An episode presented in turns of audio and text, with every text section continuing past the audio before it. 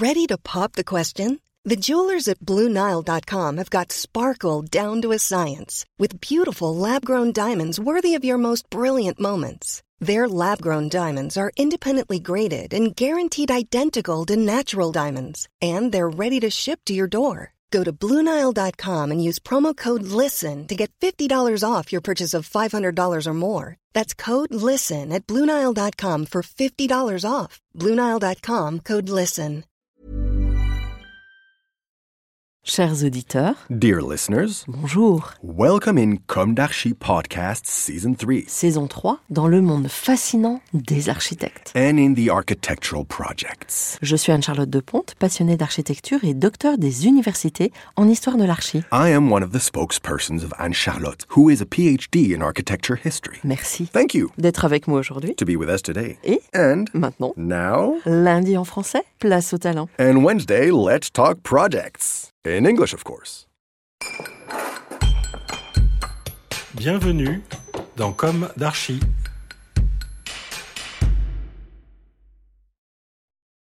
Chers auditeurs, ravi de vous retrouver aujourd'hui en compagnie d'Héloïse Leboucher, directrice opérationnelle du campus des métiers d'art et du design à Paris, et Marc Immense, architecte-ingénieur, président de l'association des utopies constructives. Bonjour Héloïse et Marc.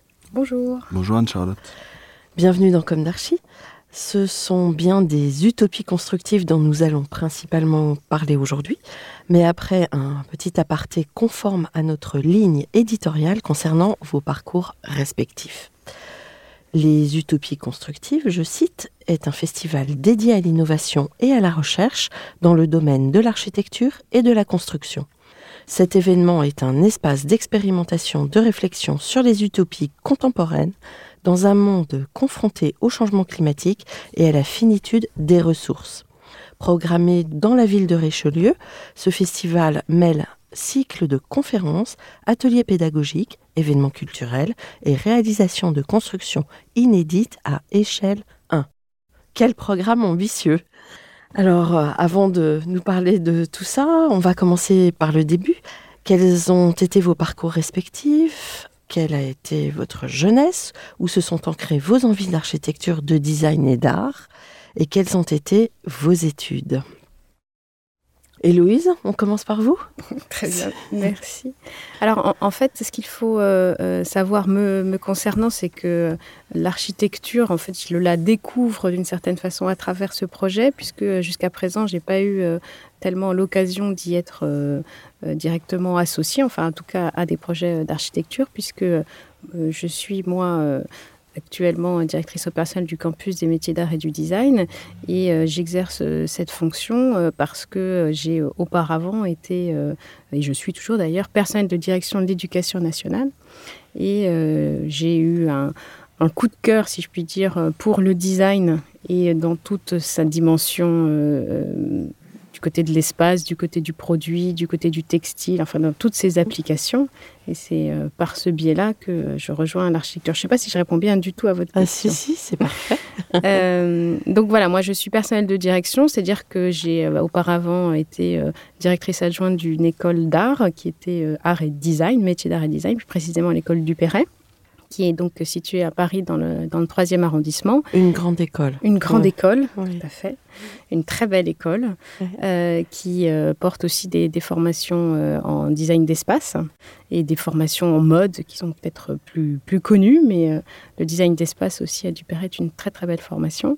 Et avant ça, mon parcours, donc c'est celui d'un d'un cadre administratif de l'éducation nationale et donc je suis arrivée là par le biais des concours et euh, avant ça j'étais euh, enseignante en histoire puisque moi ma formation euh, d'origine c'est l'histoire et plus particulièrement l'histoire contemporaine que j'ai faite à Paris 1. Ah oui. Donc, euh, avec un fort ancrage dans l'histoire, dans la mémoire. Tout à fait. Et puis, euh, j'avais aussi un, un double parcours, puisque j'avais suivi en même temps euh, une. j'avais fait une double licence également en sociologie. Et euh, je me suis, pour, la, pour la sociologie, je me suis arrêtée là. Mais du coup, c'était aussi une façon de, de me positionner euh, sur euh, un, rapport particulier à l'organisation sociale, aux interactions entre les individus, à la façon dont le, le groupe se comporte et dont les politiques publiques ont des influences sur euh, les vies de chacun et réciproquement d'ailleurs comment les mouvements collectifs euh, influencent euh, les prises de décision politiques.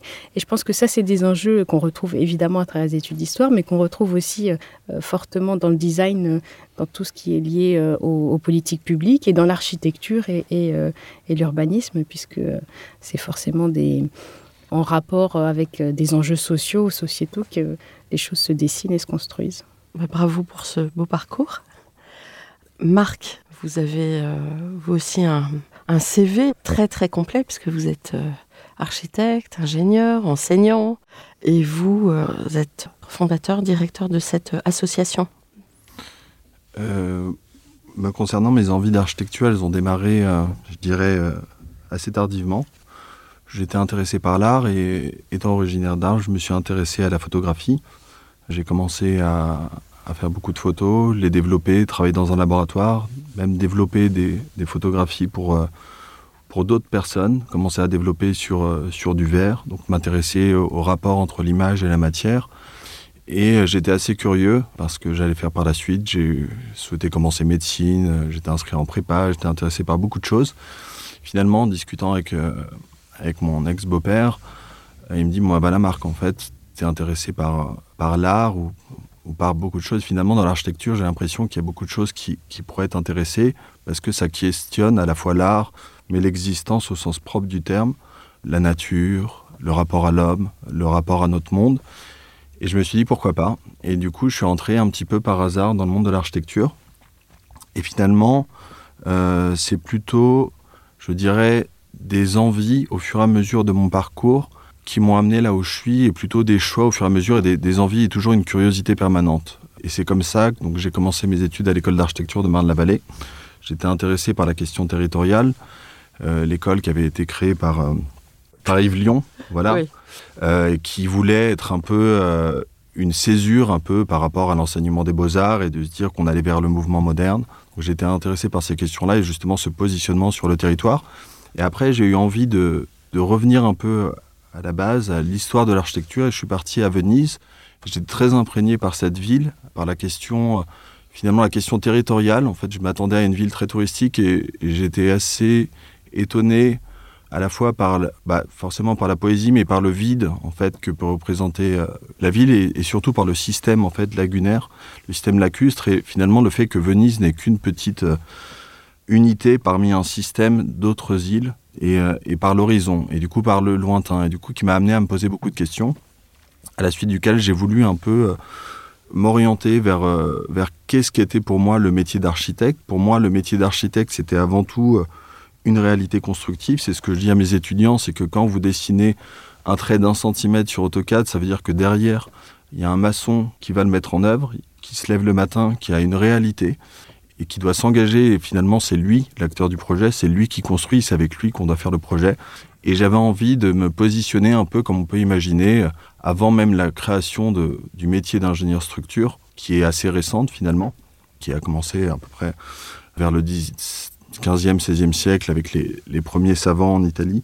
Et du coup, à me positionner un peu dans cette logique de bâtisseur ou d'architecte un peu constructeur. Et du coup, j'ai fait la double formation à Main-de-la-Vallée entre Marne-la-Vallée et les Ponts et Chaussées. J'ai souhaité quand même partir à l'étranger, donc j'ai fini ma formation euh, après avoir fait une licence de mécanique à Jussieu, où j'ai été beaucoup imprégné euh, par l'esthétique des mathématiques, même au sens, euh, au sens voilà, presque artistique du terme, de voilà, la figure que peut représenter une intégrale, tout ça, tout ça, ça m'a beaucoup intéressé. Après, je suis parti à Milan au Polytechnico, qui m'a ouvert en fait beaucoup de portes, et notamment l'accès à la recherche et euh, un enseignant qui a voilà qui m'a proposé de partir aux États-Unis euh, à San Francisco pour travailler chez SOM Skidmore Wings Merrill. J'y suis allé par curiosité et je me suis rendu compte que c'était très intéressant. En fait, SOM fait partie de ces agences qui est composée en fait qui est pluridisciplinaire, donc qui est composée d'architectes, d'urbanistes, de paysagistes et d'ingénieurs. Et nous, à San Francisco, ils sont 200, on était à peu près 30, donc une toute petite entité qui travaillions pour les ingénieurs, pour les architectes. Et aussi, on travaillait pour, euh, pour d'autres architectes. Et en fait, c'est là où j'ai été propulsé un peu dans le monde de la recherche. Et finalement, j'ai été amené à travailler sur, euh, sur un projet d'innovation, d'optimisation, qui était l'optimisation de la précontrainte, qui au début m'a n'étais pas très stimulé par l'idée de travailler là-dessus parce que je me disais en fait moi je suis architecte ingénieur mais la précontrainte c'est dans le béton on va pas le voir euh, moi, j'ai envie de travailler sur quelque chose qu'on voit, en fait, où la forme, en fait, le, lien entre l'optimisation et la forme peuvent se lire. Et finalement, euh, toute la démarche intellectuelle m'a beaucoup plu. Et on a réussi à trouver des solutions qui très vite ont plu aux associés. Et on a, finalement, on a réussi à mettre en place la précontrainte. Donc, c'est une, technique assez innovante qui a été mise en œuvre dans un des bâtiments qui est aujourd'hui construit. Il y a eu des articles, euh, j'ai été présenter le projet pour un, congrès de l'ISS au, MIT, je pense, il y a, 3-4 ans. voilà, c'était un peu la première fois où je suis arrivé dans la recherche. Et après, je suis allé travailler euh, au laboratoire ILEC en Allemagne. Donc j'ai continué la recherche. Et aujourd'hui, je suis revenu à Paris et je travaille comme ingénieur structure pour un NET euh, et Partners euh, WO, spécialisé plus particulièrement dans les matériaux biosourcés et géosourcés. Et finalement, en fait, c'est plutôt comme ça des histoires ou des parcours de vie et une grande curiosité qui m'amène un peu à, faire évoluer mon parcours. Et du coup, pour moi, l'architecture, ça représente un peu cette curiosité qu'on doit avoir euh, chaque jour, en fait. Et c'est une manière de redécouvrir un peu l'architecture chaque matin et de se poser de nouvelles questions. Vous êtes resté combien de temps à Venise et combien de temps à San Francisco? Euh, Je suis resté à Venise un an. J'ai vécu aussi deux ans à Milan et un peu à Rome. Et à San Francisco, j'ai fait un premier stage de, de quatre mois et je suis resté huit mois. Ça fait longtemps que vous êtes revenu euh, De San Francisco, je crois, ça fait 5 ans ou 6 ans, je ne sais plus exactement. Oui, donc là, vous ans. L'une de mes questions récurrentes dans Comme d'Archie est est-ce qu'aujourd'hui vous avez le sentiment d'avoir accompli ce que vous imaginiez quand vous êtes sorti de l'école? On a des réponses toujours très différentes et c'est assez marrant. Et Louise? Alors, euh, donc moi c'est particulier parce que quand je suis sortie, euh, je pensais euh, que j'allais euh, poursuivre sur une thèse en histoire contemporaine que je n'ai jamais faite.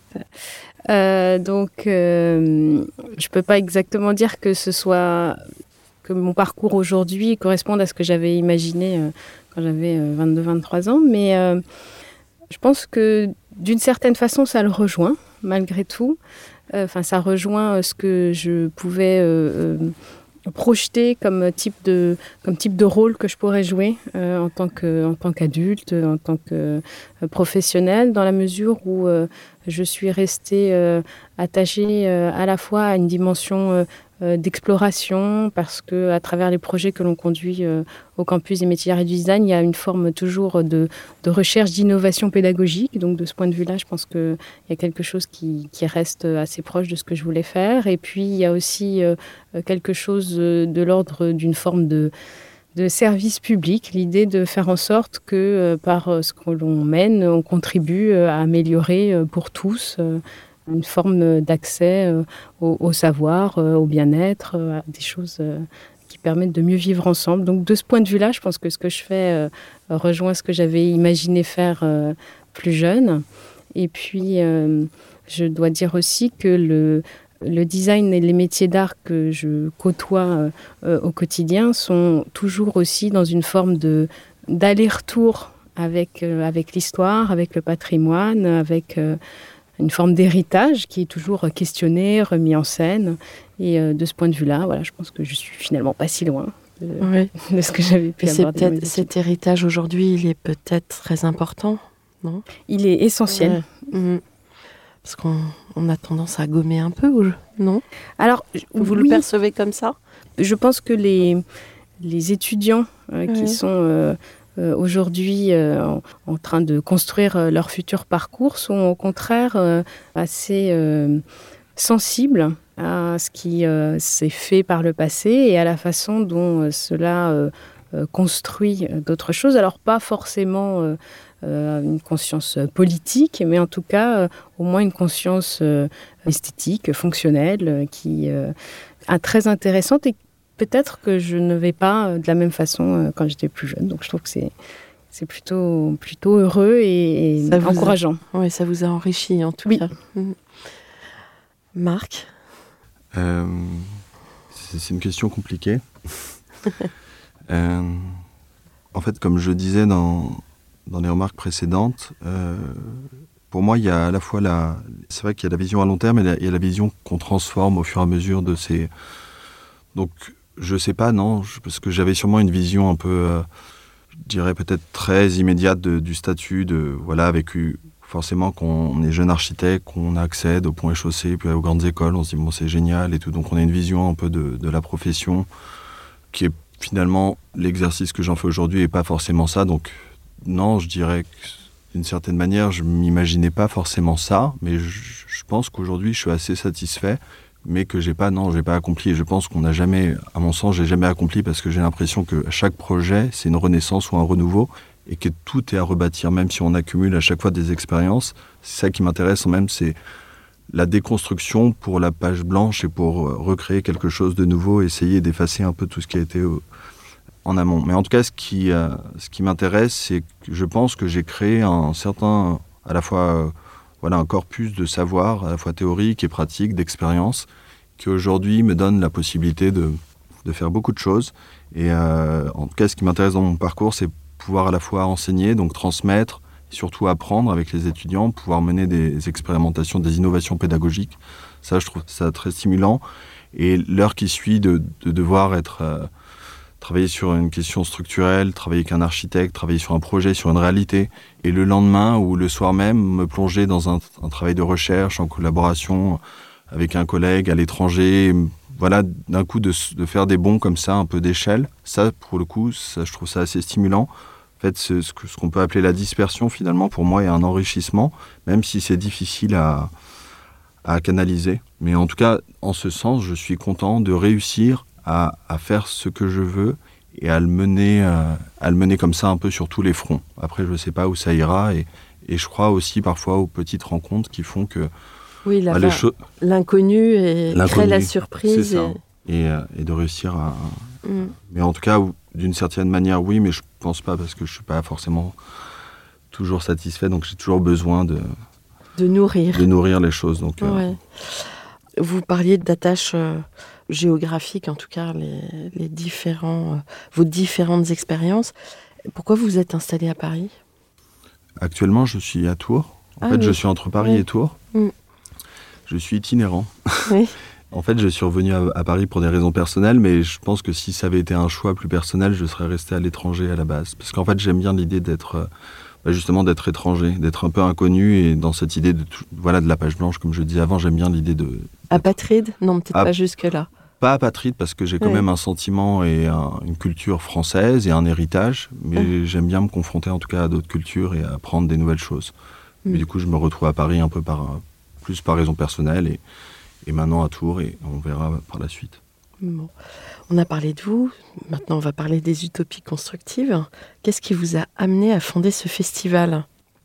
Euh, Donc d'abord euh, une rencontre avec un territoire qui est le, territoire de, Richelieu en tout cas, pour, euh, pour des questions familiales. Mon oncle habitait là-bas.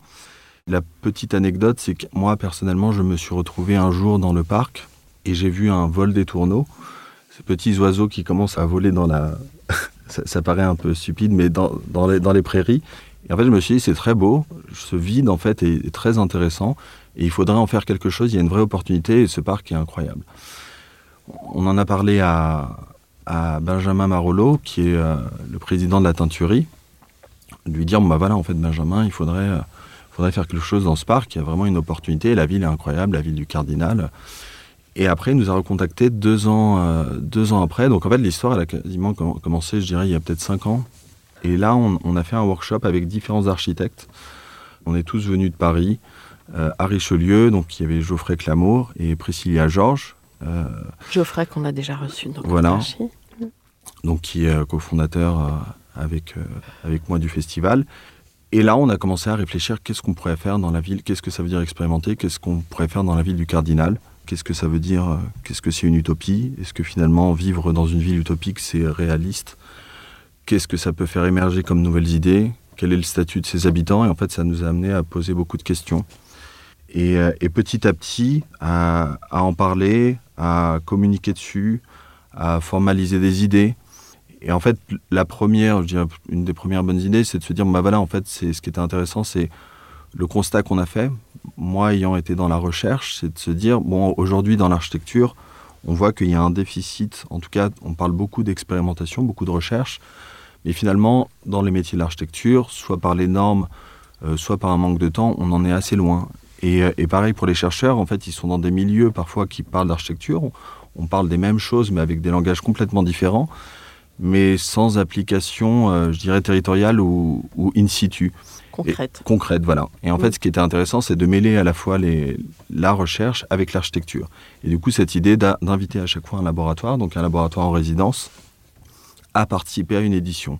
Donc vraiment accueillir un laboratoire avec ses techniques, avec son savoir-faire et euh, avec tout son, passif, et du coup de reconstruire euh, des objets dans le parc. Et on s'est dit, bon bah tiens, le premier objet, c'est la passerelle. La passerelle, ça parlait un peu à tout le monde. C'était une manière aussi, on a vu que dans le parc, beaucoup des passerelles, donc le château a disparu, le château a été démoli et beaucoup des passerelles n'existent plus. Et en fait, c'était une manière aussi de reconnecter euh, les pelouses du parc et du coup de proposer à la fois aux visiteurs un nouveau parcours, dans la symbolique de la passerelle, de reconnecter un peu des mondes, de proposer du coup d'autres aménagements pour le parc et de se dire finalement c'est un objet qui est intéressant à construire avec un laboratoire et à chaque édition une passerelle. Et après, autour de ça, petit à petit, ce sont, euh, je dirais, un peu par opportunité, euh, avec le Covid, donc on a commencé à, développer des pédagogies. La première était, on a fait un cours sur la Rebuilding Utopia avec l'ILEC, sur la question d'utopie. Euh, après, on a travaillé avec Central, et après, c'est là où on a rencontré Héloïse Le Boucher. Donc on a commencé à, à, travailler avec le campus des métiers d'art et du design. Et ça, on trouvait que ça rentrait vraiment dans la logique qu'on avait envie de développer de pluridisciplinarité, de pouvoir rassembler à la fois des étudiants en architecture, en ingénierie, mais aussi en art et en design, donc des métiers qui travaillent ensemble mais se croisent pas forcément. On a l'habitude de voir des workshops maintenant dans les écoles entre ingénieurs et architectes, mais ingénieur, architecte, art, design, c'est un peu moins courant. Donc finalement, en fait, le festival est devenu plus un regard sur un territoire.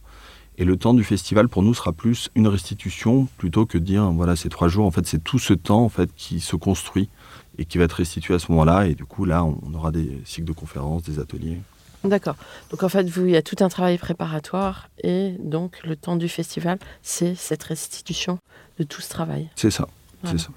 Euh, je, crois que vous choisissez euh, une matière ou un matériau aussi pour chaque édition? C'est ça. Alors il y a une thématique.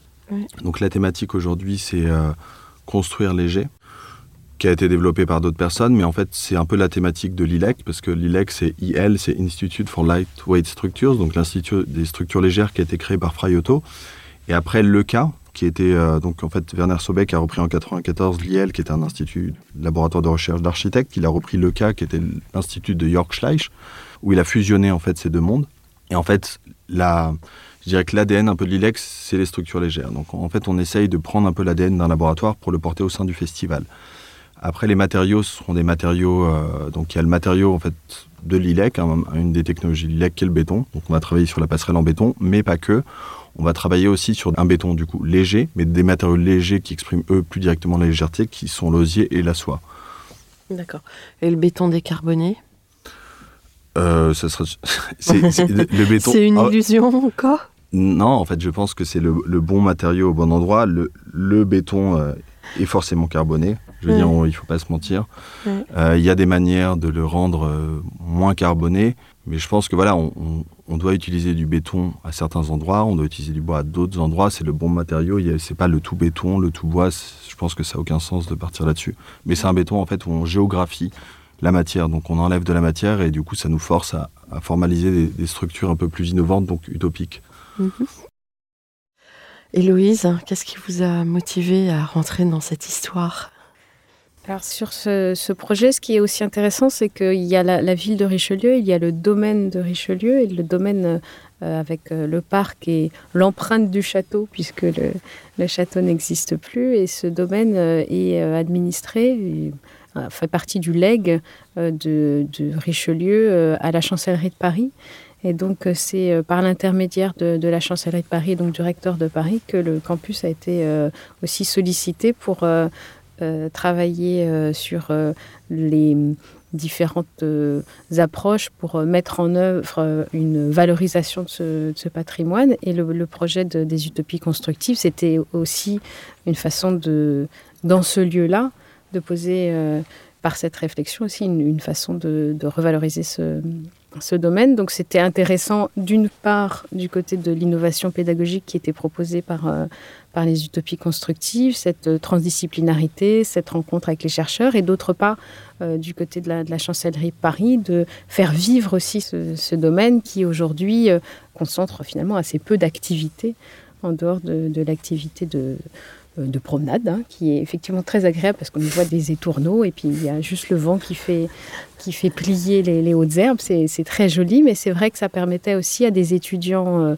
euh, c'était très intéressant pour nous, d'une part par la rencontre avec, avec les architectes et les ingénieurs, pour les étudiants du, du campus, et d'autre part aussi par ce voyage en fait sur ce territoire-là, puisque euh, les écoles du campus sont des écoles. Euh, donc il y a 32 établissements de formation qui font partie du campus, parmi lesquels donc euh, l'ENSAMA Olivier de Serre, l'école Boulle, l'école du Perret. Alors les Arts Déco participent pas encore à cette, à cette session-là, mais sans doute, enfin ils font partie du campus, mais ils seront peut-être associés euh, ultérieurement. Et donc ces trois écoles-là, les étudiants, alors pour certains viennent de province, hein, on sait très bien que c'est des recrutements nationaux, mais ils sont quand même euh, immergés dans un environnement euh, très urbain. Et donc c'était aussi très intéressant de les amener sur ce lieu-là, de les faire rencontrer aussi les, habitants, enfin voilà, de faire en sorte qu'ils ils se dépositionnent et ils s'interrogent. C'est pour ça aussi que le, la question de la ressource béton, mais aussi osier et soie. L'osier et la soie, c'est parce que ce sont des, ressources locales qui sont aussi associées à des rencontres avec euh, des producteurs locaux euh, d'osier euh, et des manufactures de soie aussi qui est sur le, territoire. De, la Touraine. Donc voilà, c'était toutes, ces, ces entrées. Comment les étudiants peuvent participer? Il y a un appel à projet? Comment ça se passe? Alors c'est euh, au départ, je dirais que c'était plutôt un peu effectivement un appel à projet du côté des, écoles. Puis il y en a mmh. trois euh, bah, parmi les écoles du campus qui ont, relevé le défi dès, cette année. Et alors ça se traduit par euh, plusieurs, plusieurs étapes de workshop avec des étudiants qui vont sur place, qui justement s'imprègnent des enjeux qui sont liés au territoire, qui ont aussi suivi le séminaire de lancement du présentés par, euh, par les utopies constructives et puis qui sont euh, associés sur... Euh, alors ils ont produit, ils ont produit des, des utopies justement à travers des, vidéos. Il y a eu un... sur le, lancement, l'idée c'était vraiment de, de les amener à s'interroger et ils ont produit des vidéos qui ont été utilisées et diffusées dans le cadre d'une soirée de lancement qui euh, interroge cette notion justement euh, euh, d'utopie constructive et en rapport avec cette ville qui est une incarnation de l'utopie. Et puis ils vont donc travailler sur des éléments de scénographie qui seront installés dans le cadre du festival et qu'ils sont qu'ils réalisent justement avec des ressources locales. D'accord. Et alors la question très pragmatique, c'est financé de quelle manière? Il y a plusieurs manières. En fait, il y a plusieurs étudiants. Donc, il y a des étudiants du campus, des écoles d'art, mais il y a les étudiants de la Villette, les étudiants de Centrale. Les étudiants du campus ils sont financés à travers, du coup, la chancellerie des universités de Paris et, du coup, à travers aussi le campus. Donc, un financement qui a été principalement dédié à ce projet. Les étudiants de la Villette, les étudiants de Centrale, un peu par la Villette, un peu par Centrale, mais très peu, euh, mais par des dons euh, qui sont faits à l'association des utopies. Donc, euh, par exemple, l'année dernière, on a été lauréat euh, de Perspective, c'est un fonds pour l'art contemporain et l'architecture qui est de l'Institut français. Donc, on a eu un, premier don, des sociétés aussi qui nous ont soutenus, EFAGE, Saint-Gobain dernièrement, et d'autres sociétés qui sont en train de formaliser un soutien. Donc, c'est principalement du mécénat, peut-être un peu public, mais pour l'instant, euh, pas formalisé de manière oui, il faut, vous avez encore à battre le fer. C'est ça. En fait, les financements, ils sont à la fois, je dirais, euh, c'est du mécénat privé, c'est du financement via le campus, c'est aussi de, l'engagement des enseignants. Donc, c'est via indirectement le salaire des enseignants. Donc, ça, c'est aussi le laboratoire, du coup, c'est une chercheuse associée à l'ILEC en Allemagne qui va dédier du temps. En fait, c'est des financements un peu de partout qui hmm. se voient plus ou moins. Du coup, oui, on peut peut-être davantage parler d'énergie. Énergie, voilà. Ouais, à part euh, quelques fonds euh, très identifiés, c'est tout un amalgame d'énergie. C'est ça. Hmm. Alors, le terme utopie, vous parliez euh, au tout début de votre appétence pour euh, la réalisation, le concret. Pourquoi justement aujourd'hui parler d'utopie à un moment? Alors ça n'engage que moi, mais je trouve que dans les projets d'architecture, on est un peu privé de l'imaginaire. Euh, c'est peut-être pour euh, se réconcilier aussi avec l'imaginaire, avec la projection. Euh, aujourd'hui, un, seul geste architectural pose beaucoup de questions justement par rapport mhm. à, aux énergies investies, à la minéralisation des sols, enfin tout l'univers du développement durable. Je trouve que c'est formidable de retrouver ce terme d'utopie. Vous parlez justement de, de ces volontés de s'inscrire dans des cycles vertueux, mais comment on marie l'utopie avec euh, ces cycles vertueux? Ben, En fait, si on reprend un peu euh, l'histoire de l'architecture, on voit qu'il y a toujours eu, à travers tous les courants et toutes les phases de changement, il y a toujours eu aussi des décalages et des, des penseurs, des rêveurs. Je regarde Boulet, Ledoux, après, il y a eu les, après, il y a eu des grands courants. Voilà, si on regarde même l'histoire très directe, voilà, les, les modernes. Après, moi, on connaît toutes les, les, grandes utopies super studios des années 70. Ils sont rêvés par la suite. Et après, moi, quand j'ai étudié l'architecture, on faisait de l'architecture, on disait voilà, on fait telle forme, on met tel matériau sans s'en préoccuper vraiment. Aujourd'hui, on est arrivé où on parle tous du climat, par tous de la question des ressources, depuis les limites de la croissance de Denis Meadows, du club de, qui a été euh, formalisé au MIT et, réécrit par la suite. On a tous conscience que les ressources sont finies. Euh, on a vu émerger euh, beaucoup d'architectes et, moi aussi je suis dans cette mouvance de savoir comment on utilise les matériaux, de relocaliser la matière, un peu comme à l'époque des mêmes, on peut parler des, cisterciens, quand on regarde par exemple l'abbaye de Senan, qu'on on lit le livre de Pouillon, voilà, il est venu prendre la matière, la pierre du site à 20 km. Tout ça, c'est des réalités. Mais je pense qu'au-delà de ça, euh, malgré tout ce qu'on entend et tout le positionnement par rapport au climat, je pense qu'il faut avoir une vision un peu optimiste et proposer du rêve. Et c'est pas parce qu'on est forcément dans une atmosphère où on a conscience d'un problème face auquel on est, mais je pense pas que la, contrainte soit forcément la meilleure manière de trouver des solutions.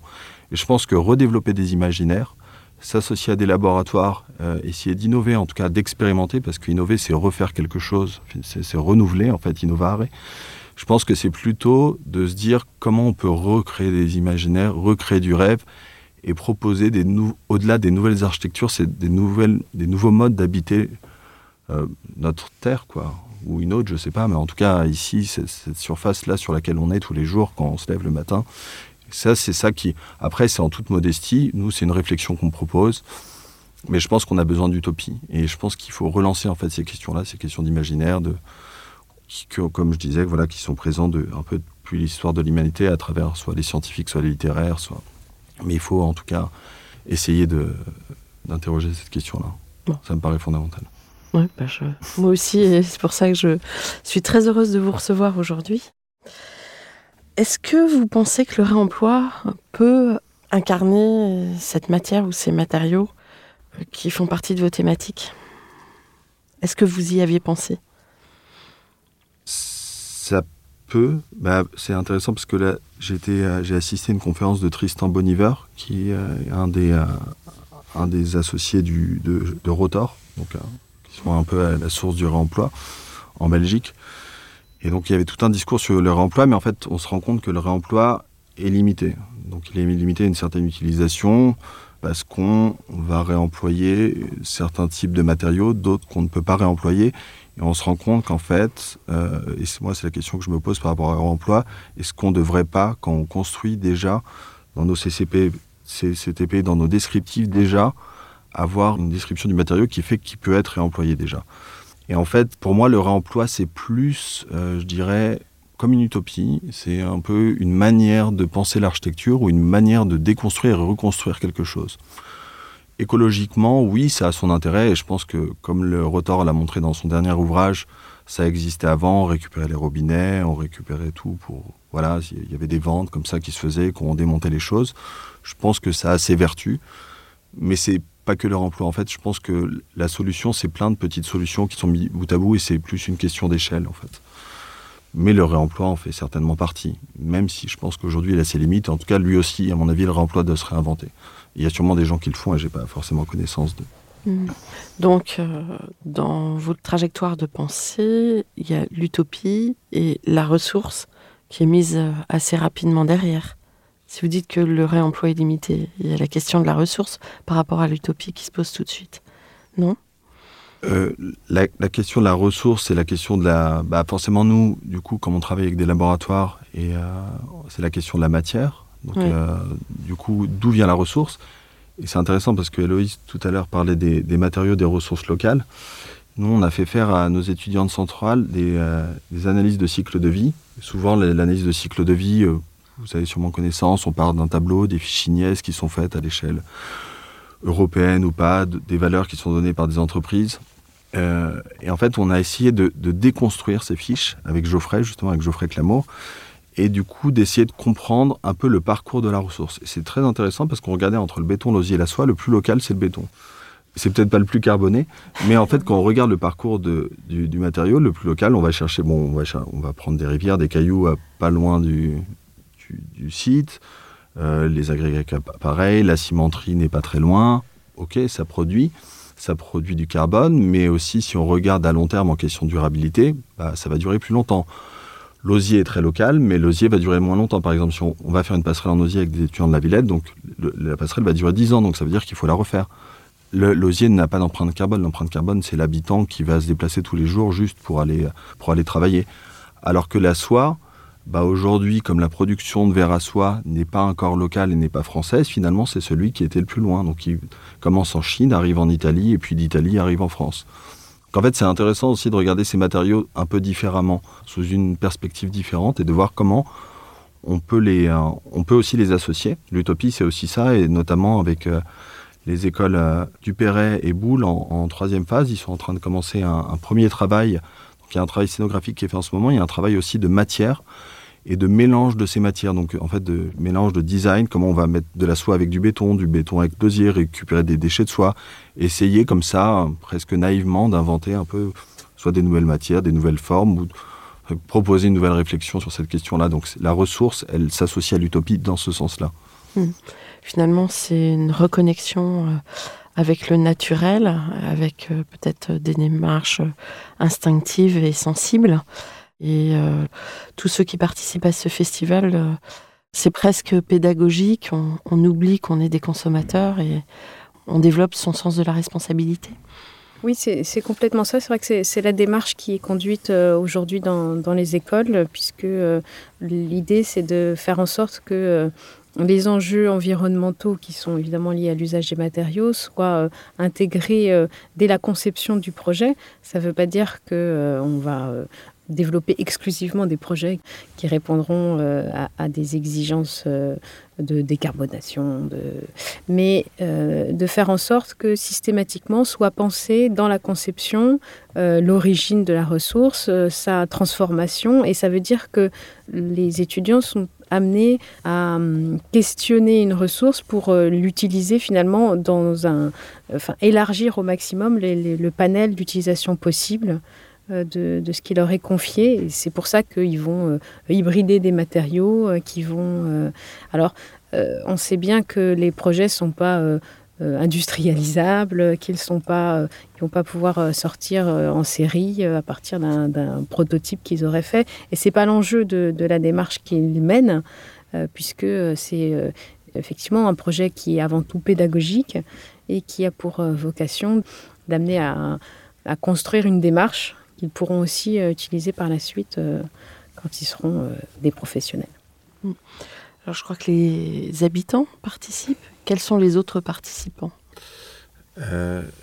Disons que le, projet est, en tout cas, la manière dont il fonctionne est à géométrie variable. Donc c'est vrai que les choses s'agrègent comme ça au fur et à mesure du temps.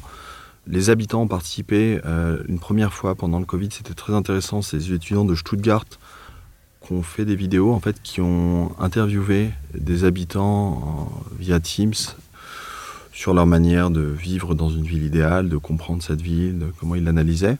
Et en est ressorti des choses vraiment incroyables. Notamment, je me souviens de citations. une personne qui disait que finalement, euh, la vision qu'on avait aujourd'hui, c'était un peu la vision du cardinal. Parce que finalement, le cardinal n'a jamais vu le château bâti. Donc c'est un projet, mais il est mort avant. La ville a été finie après, sa mort. Et une autre personne qui a raconté une anecdote, c'est que finalement, le nord a bougé. Donc quand on regarde la carte, euh, il y, a, je crois, 7 ou 9 degrés de décalage entre le nord et la ville de Richelieu. donc il expliquait qu'en fait le, nord exact était euh, à la base le nord de Richelieu et que le nord aurait bougé. Donc ça nous amène à apprendre pas mal de choses. Il parlait justement d'université, qu'il fallait développer un peu ce que justement on avait tous les châteaux de la Loire et que c'était une opportunité pour développer cette université. Donc ça c'était une première participation. Une autre participation se fait à travers l'association locale qui est la teinturie. Donc la teinturie, en fait, qui est à la base une histoire familiale, parce que c'est euh, une famille qui, euh, en tout cas aujourd'hui, qui a une activité de conservation des vêtements, en tout cas des grandes maisons, donc euh, du patrimoine, donc ça peut être de, grandes maisons de couture. Et d'où le nom La Teinturie, qui est devenu aujourd'hui un lieu, associatif et culturel, mais qui rayonne vraiment à l'échelle de la région, très important. Donc il va accueillir des conférences, des concerts, qui a accueilli un workshop avec un architecte américain et l'école de RISD, chaque année des étudiants qui viennent faire de la gravure, développement photo. Et donc la teinturie est, très engagée. Et autour de la teinturie, bah, du coup, s'investissent euh, des habitants, un habitant qui habite à côté qui commence à s'investir, euh, qui lui, euh, par exemple, des, gens assez intéressants en fait à Richelieu, des, des, vrais parcours de vie. Donc lui qui a construit sa montgolfière lui-même en, deux ans, qui a fait modéliser par un ingénieur à Tours, qui a tout cousu, il a planté son osier dans son jardin, après il a tressé la nacelle. Et aujourd'hui, il s'associe notamment à l'école zéro, peut-être que vous avez entendu parler, qui est euh, une pédagogie expérimentale qui a été créée un peu pendant le Covid par des étudiants de Malaquais et dont le but est euh, de proposer des nouvelles réflexions au comment enseigner en architecture. Donc c'est très intéressant. Ils ont fait la première édition l'année dernière, en tout cas à Richelieu. Ils referont cette édition cette année. Et du coup, euh, Clément d'Arras, cette personne qui a construit sa montgolfière, avec un étudiant en architecture qui fait partie de l'école zéro, vont construire euh, une structure gonflable, un peu dans la continuité d'Hans-Walter Müller, qui sera un des lieux d'accueil euh, pour les conférences à Richelieu. Alors peut-être avec un matériau, lui a fait un l'autre fois il nous il a fait un plastique à partir d'algues, donc peut-être avec des matériaux également recyclés. Donc voilà, en fait, les, les ou biosourcés. Biosourcés, voilà. Mm. Donc les, les, les, participations se font comme ça un peu, euh, aussi à la bonne volonté des, des gens. Et l'idée aussi, c'est d'amener. On va fabriquer une partie de la passerelle avec le laboratoire allemand à Stuttgart, mais on va ramener aussi le robot euh, à Richelieu. Pour nous, ça c'est vraiment un geste fort de ramener la technologie d'un laboratoire de renommée internationale dans la ville de Richelieu et de fabriquer là-bas et d'ouvrir euh, au territoire, donc euh, d'inviter des collégiens, des primaires, euh, montrer, peut-être créer une certaine émulation, peut-être des vocations d'architectes, d'ingénieurs, je ne sais pas, de designers plus tard. Donc en fait, c'est un peu tout, ça qu'on a envie de créer. D'accord. Dans Comme d'Archi, on avait reçu, il me semble, en 2019 de mémoire, Mélanie Simon Franza de Juste Doc, distributeur de Test of Cement, le film de Ziad Kaltoum. Et euh, j'ai découvert avec euh, joie que vous le citiez dans les enjeux dans votre plaquette parlant des utopies constructives. Est-ce que vous pouvez nous en dire un tout petit peu plus par rapport à cette référence de The Test of Cement de Ziad Kaltoum, qui est un film euh, extraordinaire? On a pris cette référence pour à la fois le, film et ce qu'il contient, mais aussi pour l'image et pour la question en fait de fait, la question des ressources, celle dont je parlais tout à l'heure, la question de ressources finies et la question de gestion. Parce que la ressource, n'est pas qu'une question de disponibilité, c'est aussi une question de géopolitique. Il y a des gens qui peuvent, on, peut dire euh, dans, nos pays, en tout cas dans certains pays occidentaux, on ne veut plus utiliser de ciment, on ne veut plus utiliser de béton. Pour d'autres pays, ce n'est pas un choix, c'est une obligation et je pense que ça pose aussi la question de la matière un peu différemment. Et du coup, on a envie de poser cette question-là dans les utopies, de dire comment appréhender la ressource à toutes les échelles, que ce soit sociale, géopolitique, euh, euh, l'échelle de l'artisan, de la main, de l'outil, mais aussi euh, comment la, du coup la réinventer. Et du coup, c'est aussi, par exemple, un des exemples qu'on prend pour la passerelle en béton, l'idée c'était de dire aujourd'hui, on veut avoir conscience des choses. Par exemple, il y a à peu près un mètre cube de béton qui est utilisé par an et par habitant. Donc on a, il y a à peu près 8 milliards de mètres cubes qui sont utilisés chaque année. Donc une des volontés aussi au départ, c'était d'utiliser un mètre cube pour 10 mètres de portée, qui était un geste symbolique. On arrivait à franchir avec peu de matière. Donc c'est un peu de réinterroger quelque part la matière, d'où elle vient et comment nous on la transforme. C'est un peu cet acte de transformation qui finalement n'est pas juste de, comme je disais au début, de dessiner quelque chose, de dire ce sera un tel matériau, mais de regarder un peu ça dans toute la complexité que représente euh, une ressource. Aujourd'hui, je donne des cours à, Saint-Étienne et avec les étudiants, on travaille sur la question énergétique, mais vraiment à la base, on regarde voilà les centrales nucléaires, les centrales hydroélectriques, comment on produit de l'énergie. Ça nous amène à, voilà, inviter quelqu'un du CERN sur le nucléaire, mais ça nous invite aussi à regarder. Euh, la semaine prochaine, on a quelqu'un qui va intervenir sur la, qui travaille sur des plateformes au large du Congo.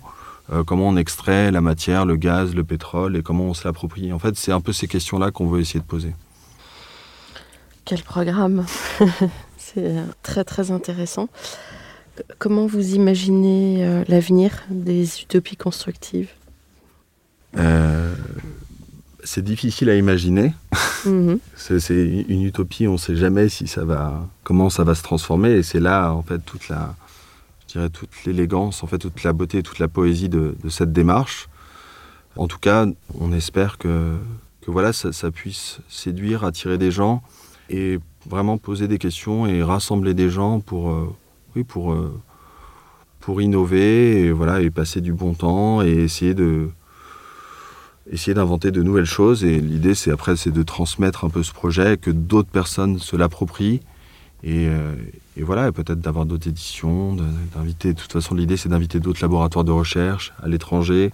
Donc, d'essayer d'avoir un peu ce croisement de plus en plus international, pluridisciplinaire et, et riche. Et enfin, je sais pas trop. Une biennale Biennale, voilà. Biennale ou triennale, voilà. Et euh, quel conseil donneriez-vous? Alors, en général, je dis aux étudiants en architecture, mais là, on peut élargir un petit peu le champ aujourd'hui.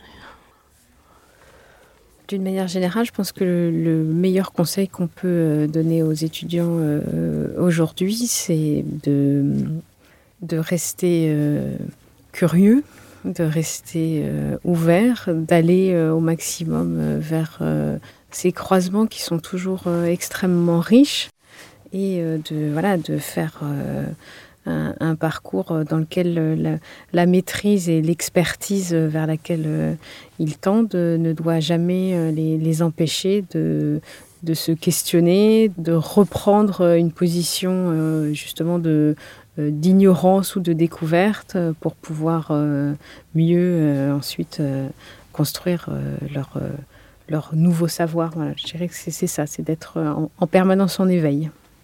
Marc?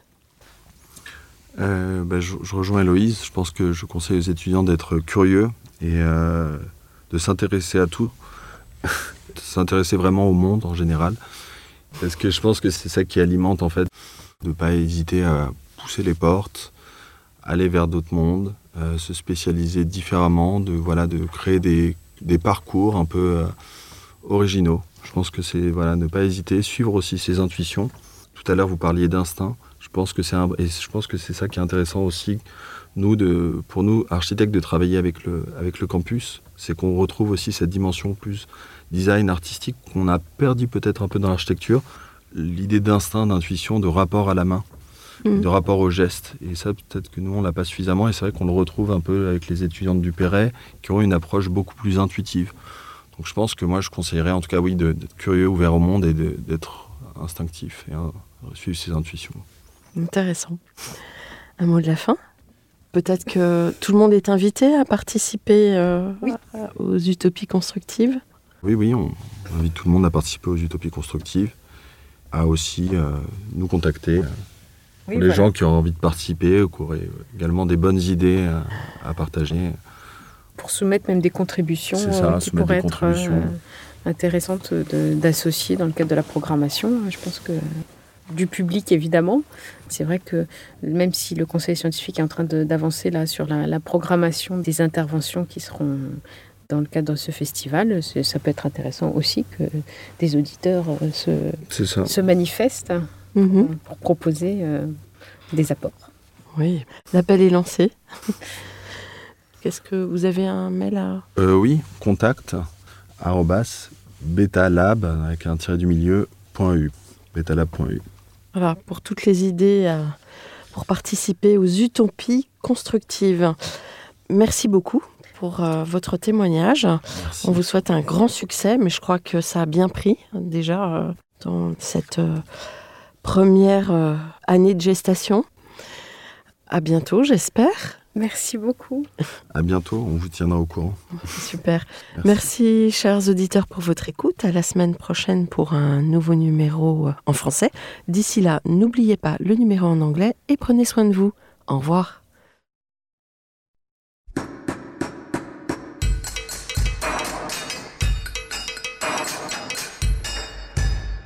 Chers auditeurs, merci pour votre écoute. Merci à Julien Rebourg, réalisateur, qui nous accompagne sur la partie son. N'oubliez pas de retrouver nos sujets en avant-première sur Instagram à l'adresse at. Si vous aimez ce podcast, favorisez sa diffusion en lui donnant 5 étoiles sur Apple Podcast, plus un petit commentaire, ou sur votre plateforme de podcast favorite. Et surtout, abonnez-vous pour écouter tous nos épisodes gratuitement. À bientôt, et d'ici là, Prenez soin de vous.